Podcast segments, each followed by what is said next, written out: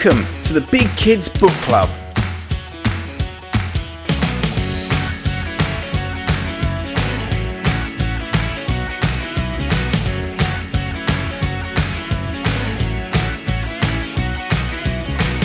A podcast about all things fictional from middle grade to young adult.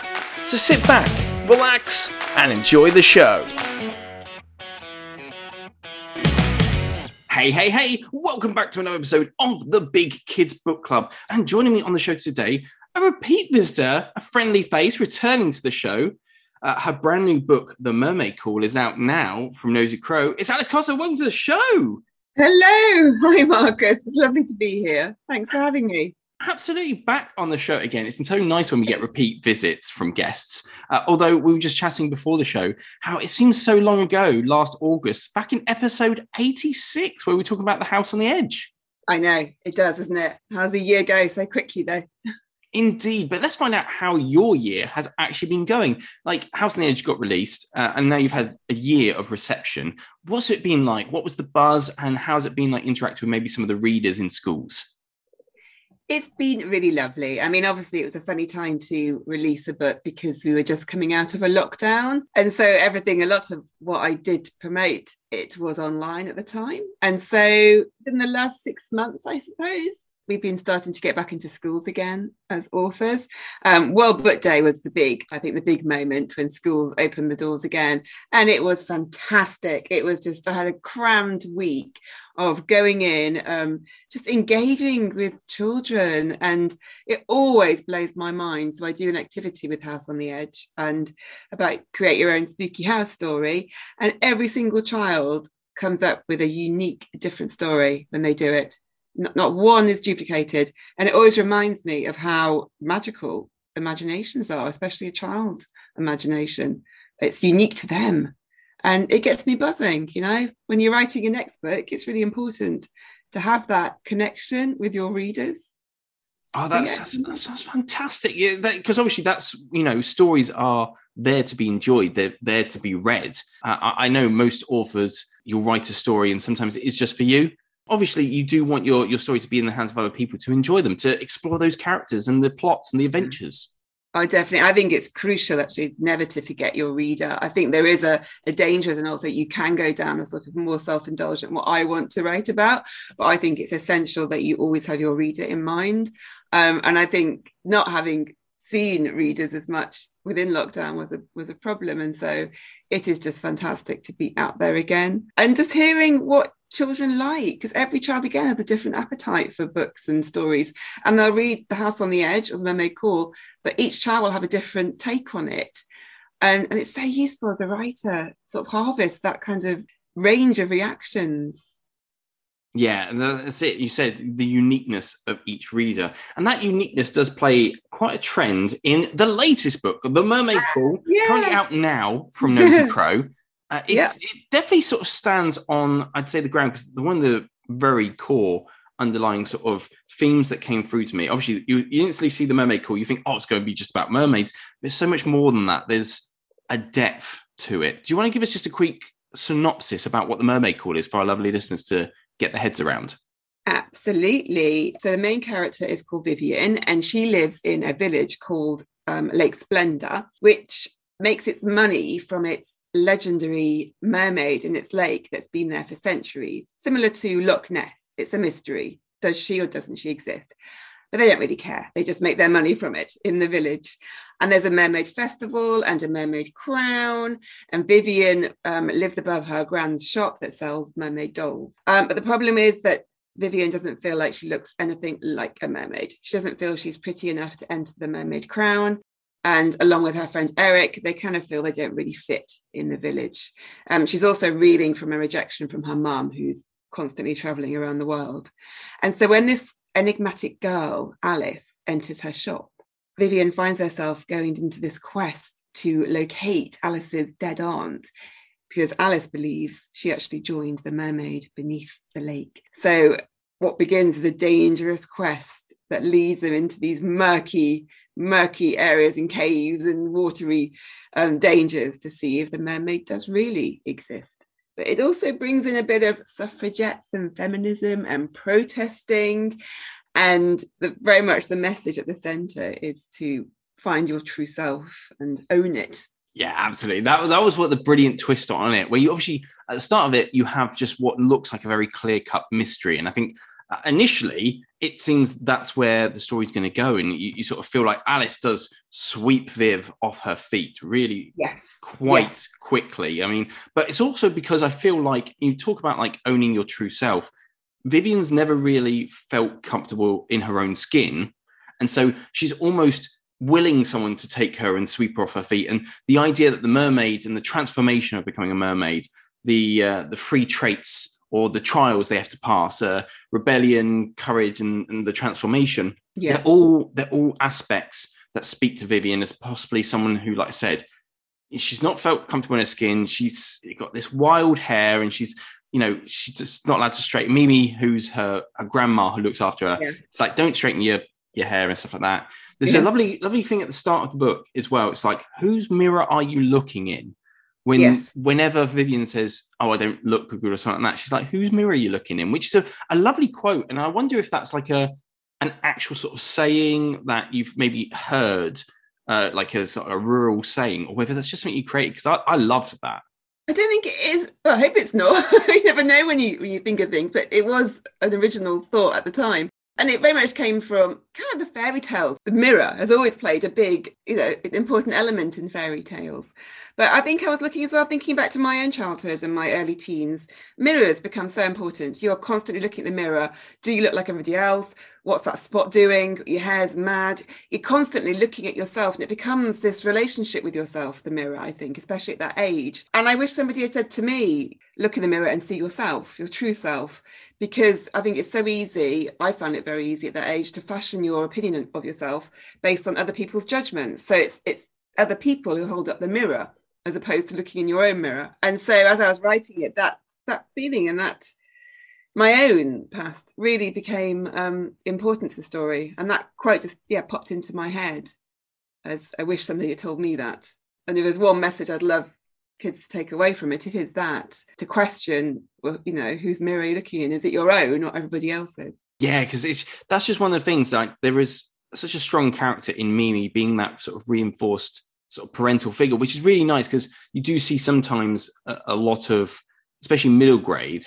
It sounds quite tropish, but they'll get rid of parents or grandparents in a way of either yeah. there'll be they'll be an orphan, or something mm. will happen where they they might be in a circumstance that can sort of isolate the kids so they can have the adventure yeah. away from any sort of parental authority.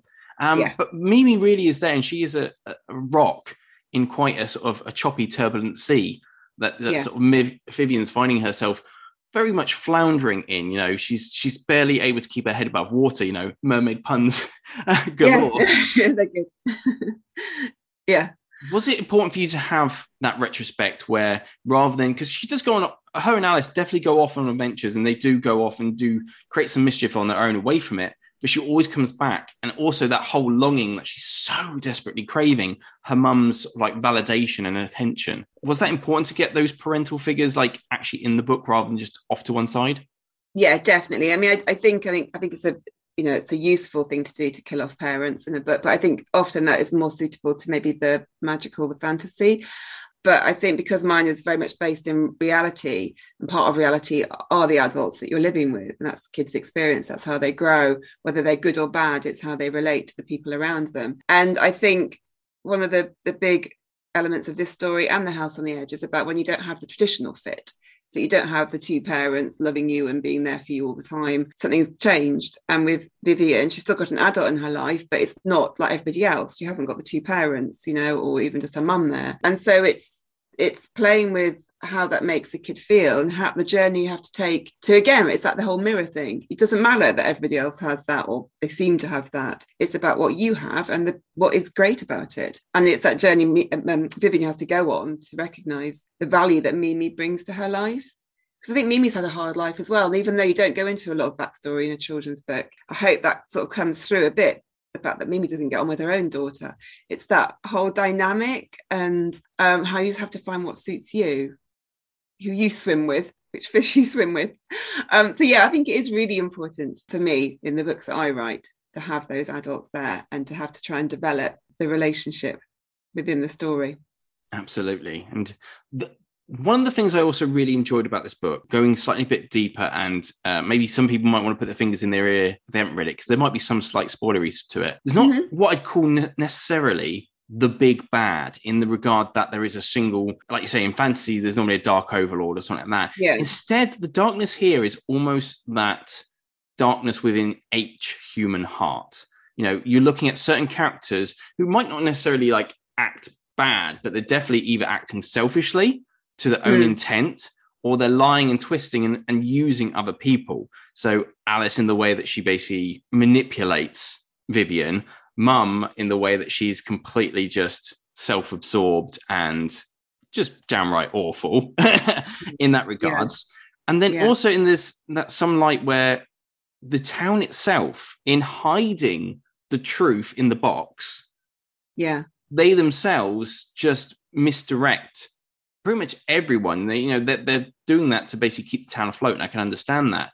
Interesting that you chose this rather than a actual maybe there being an actual mermaid mm. antagonist in the book. Instead, choosing that human element was that potentially something worked off from the original? Was this something that came in as you were writing? You're like, oh, I think this is happening because as a writer's perspective, it's interesting not having a solitary antagonist to go up against. Yeah, I think again, I think that's you know, I think it can be really useful to have a, a, the big bad. I think I um, I think I prefer to look at the more the complexities in every human being. I don't think there are. It is you know, as easy as bad and, and good. I think we've all got a bit of both in us. And I think it depends on how you've been nurtured or the experiences you've had as to which path you take. And so people like Alice and Alice's gran and, you know, some other sort oh, of yeah. bit more mean people in the in the book, uh, you know, I kind of again hold their backstory and I feel sorry for them because I know where they've come. I know how they've reached this point. I know why they're vulnerable, why they're insecure, why they're they tend to be nasty. And so they're not sort of as clear cut antagonists as you would maybe have. And I kind of prefer that because I kind of think I kind of think for children as well, it, it's good to sort of sometimes navigate that the grey areas that there isn't just like, okay, that person's done something bad, that means they're bad. I think it's better to say, well, how, why, why are they acting? Why are they behaving in that way? You know, and what is good about them and how can I connect with them? And it's all of that sort of the more complex side of being a human. So I'd never really have one antagonist. And I often, the antagonistic force definitely often is more about the person, the, the, the hero themselves, what they're fighting against, their, their self belief, which is Vivian, how she sees herself. That to me is the big antagonistic force. And so I don't want to confuse that by having just this huge evil person or monster there, um, because it's about what's in her. And the other people can just validate that in her head. They can bring that out of her, that antagonistic force, that monster in her. They grow it, as opposed to the good lot like Eric and Eric's dad. Oh, Eric's grow, lovely. Yeah, who grow her hero. So that I prefer to look at it as a force than an actual being or person because I kind of think that mirrors life more. Mm. Um, but at the same time, I love a book with a clear antagonist. And not, you know, I love that too. But for me as a writer, I prefer the force of antagonism as opposed to a yeah a being. Um, but in terms of the mermaid, that was kind of more, I suppose, that metaphor because I, you know, I grew up loving mermaids, loving the the mystery and the story. But then, you know, in my teens, I became very much a feminist and I've always adored the suffragettes. And the two just didn't seem to tally. You know, the more you read about mermaids, the more you realize they're all written about by men, they've been created by men, they're about women being alluring or dangerous, or it's all about men's perception of women, which is again that whole mirror thing, perceptions. And so it's, you know, it's a question to myself and to my characters can you love a mermaid and also be a feminist? Can you? You know, is it possible? And so that was kind of um, the mermaid became more this sort of good or bad as in part of that question that I was asking. Indeed, it is, and yeah, lovely that you said that. I completely forgot about the dragon. You're completely right because you spends the entire entire book being referred to as the dragon, and then yeah. you break you break down actually like what's going on, and yeah, you can't judge every person as sort of black and white. They're you know various shades of grey that people go through and experience in life. So uh, yeah. I definitely agree. I, I, like the idea that antagonist force rather than just you know a solitary antagonist. But you hinted there about the suffragettes, and they do play quite a significant part, especially for like Lydia and Violet, who are referred to often as the mermaid girls. They're the ones who first yeah. heard or saw the mermaid. So mm-hmm. really, they really set the town up as a sort of tourist destination because of it. Yeah. Now, with suffragettes, there is a lot of history there, and I know there's quite a few books that are starting to come out this year referring to the suffragettes. Did you do much research into actually, like, I know there's there's reference to Amelia Pankhurst in the book as well and stuff like that about like did you go back and do some research into the suffragettes I did loads. I mean, I've always been a big fan, so I, I knew a fair bit already, but um, I did loads and loads, partly because it was just a luxury to have an excuse just to go into their stories again. So I did loads of research, but it's a funny old thing when you write a book, and especially because the children's book is a bit smaller, you do hours and hours and hours of research, but only a little teeny bit will probably make the actual page. But it doesn't matter. It's like a backstory. As long as you have that confidence and you've got the the backdrop of what you know, it kind of I think it informs your writing. So I think it's really important, even though it doesn't, you know, make the final copy to do all that research. So yes, I did loads and loads and loved it and found out so much more about them, especially the working class girls you know, because I think very much suffragettes often focuses on the ones who had money because they had the time. Basically, they weren't working to protest. And I think the working class story is just really important because these women, you know, had struggles and they had, you know, very little money and they always had hard jobs and yet they still went out and protested. And my heart just goes out to those sort of women and girls who did that. I thought, it, you know, it's so much harder and when they got into prison they didn't have the you know the safety net that again a lot of the richer women did have so i wanted to tell their working class suffragette story within Lydia and, and Violet. Absolutely. It's a beautiful blend of so many different sort of like tangents there where you talk about suffragettes, we talk about inner struggles and antagonist forces. And there's just, it's very perfectly blended together in a very captivating and sort of very charming tale. So uh, just to say, The Mermaid Call is out now from Nosy Crow. You can definitely go and check it out now. It's been out a couple of weeks. 7th of July it dropped, uh, Alex. So I was wondering if yeah. you've had any sort of differences now, maybe some readers who've it's gotten into their hands. You know, do, are you getting different readers from House on the Edge of the Mermaid Call, or is there like some sort of people sort of blending together in, in reading both books? I think both are reading it. Yeah. I mean, you always have a concern with the word mermaid on the cover that it might go towards girls more. But um, but I'm I've been doing events and meeting loads of boys who are coming in and because it's a it's about a monstrous mermaid, you know, it's about a legend as well. So, you know, similar to Loch Ness. So I'm, I'm glad that boys are receiving it well too. It's been great. I mean, I've been going out a lot more because this time last year with the House on the Edge, I couldn't. So I've been going into lots more schools and lots more bookshops. So it is a different vibe you get, you know, just because you're out there. And it's it's fantastic. It's a real buzz. I'm loving it. Fantastic. That's so good to hear. And obviously, like I said, now you're in a we're in a better I wouldn't say COVID's over, but we're in a better place for it now that we can go out and enjoy these sort of yeah. things. So I'm really glad you're getting that full author experience uh, oh, uh, in that regard. You. But also talking about the full author experience does have me wondering because it was last year on episode 86 that you hinted about this mermaidy book and we, we were talking about it and then we couldn't say much. So again, we return to the writing desk, Alex. And is there another new book that's potentially coming out that we will sneak peek in this episode? There is, there is. I'm just formulating the story now, actually. I'm putting all the um, elements together to start writing it in September. Um, I don't know how much I can say, and it's got a working title, so I think that will change. All I can say is it's about ice skating, and at the moment it's going to be set in my hometown of Sheffield, which is pretty important to me. And there's various elements about growing up in Sheffield that come into it as well. It's about ice skating. There's, there's some protesting again, and there's some real difficulties um, for the two main protagonists in it involved. Bit of mystery, yeah. So hopefully, hopefully it'll be a good one.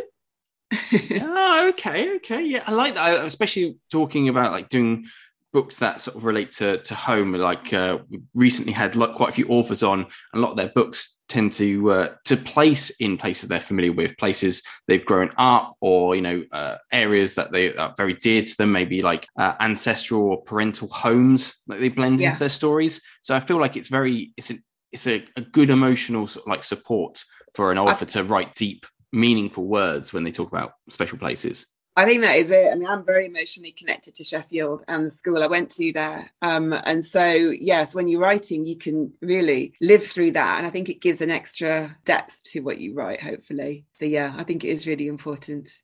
Uh, there you go. So we have that to look forward to. You'll start writing in September. So hopefully see it next yeah. year. Yes, it is next year, I think. Maybe towards the end. But yes, I think it is definitely next year. Fantastic. Well, there you go, lovely listeners. Uh, if that doesn't sound intriguing, I don't know what will, but we are very quickly approaching the end of today's episode, which means we're going to jump on to another competition time. Absolutely lovely listeners, it's time for the competition. All you have to do is head over to our Twitter at Big Kids Book Club, all one long lovely words, and one of you lovely listeners will get a chance of winning the Mermaid Call. So, how do you get your hands on the copy? Well, you go back onto that Twitter, you want to like and retweet the competition post using the hashtag mermaid comp. That's mermaid comp. And obviously, we do always do a quizzy question because it's always fun to make our, our quiz a bit more fun. So I love the fact that towards the end they have a parade for the, the, the mermaid crown, which is like a big mm-hmm. festival about mermaids.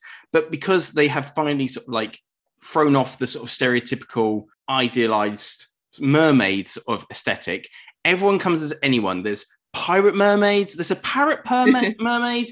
Uh, the boys get to be mermaids. Everyone gets to be mermaids. So we Definitely. want to know if you could be your own mermaid, what sort of mermaid would you be? Alex, I'm going to bounce it back to you. If you could be any sort of mermaid, because I love throwing authors in at the deep end, uh, if you could be any sort of mermaid for the mermaid crown, what sort of mermaid would you be? I have to go sort of evil, dark mermaid, I think, without a doubt. Bring out the monster in myself. yes, I think someone says they want it to come as a sea witch in the book, don't they? Yeah, I think that probably is me. Yeah, I probably put that in because that's what I would like to come as. That is pretty cool. I think I, I, think for myself, I, I, absolutely love cats. Cats is kind of some of my obsession. If I came as a cat mermaid, I could be a catfish mermaid. My obsession too. Yeah. Little, little cat ears, but you know, so cap top and then fish at the bottom. You know, fantastic. And a can of fish, and there's a tension there, isn't there? Constantly want to eat my own tail. It'd be weird. Um, that's some of our ideas. What are your ideas, lovely listeners? You can tell us with the hashtag mermaid comp on our Twitter, and one of you lovely listeners is going to win a copy of the book. How's that sound, Yay, Alex? Brilliant. Fantastic. Absolutely. And this has been both brilliant and fantastic. Alex, thank you so much for coming back onto the show.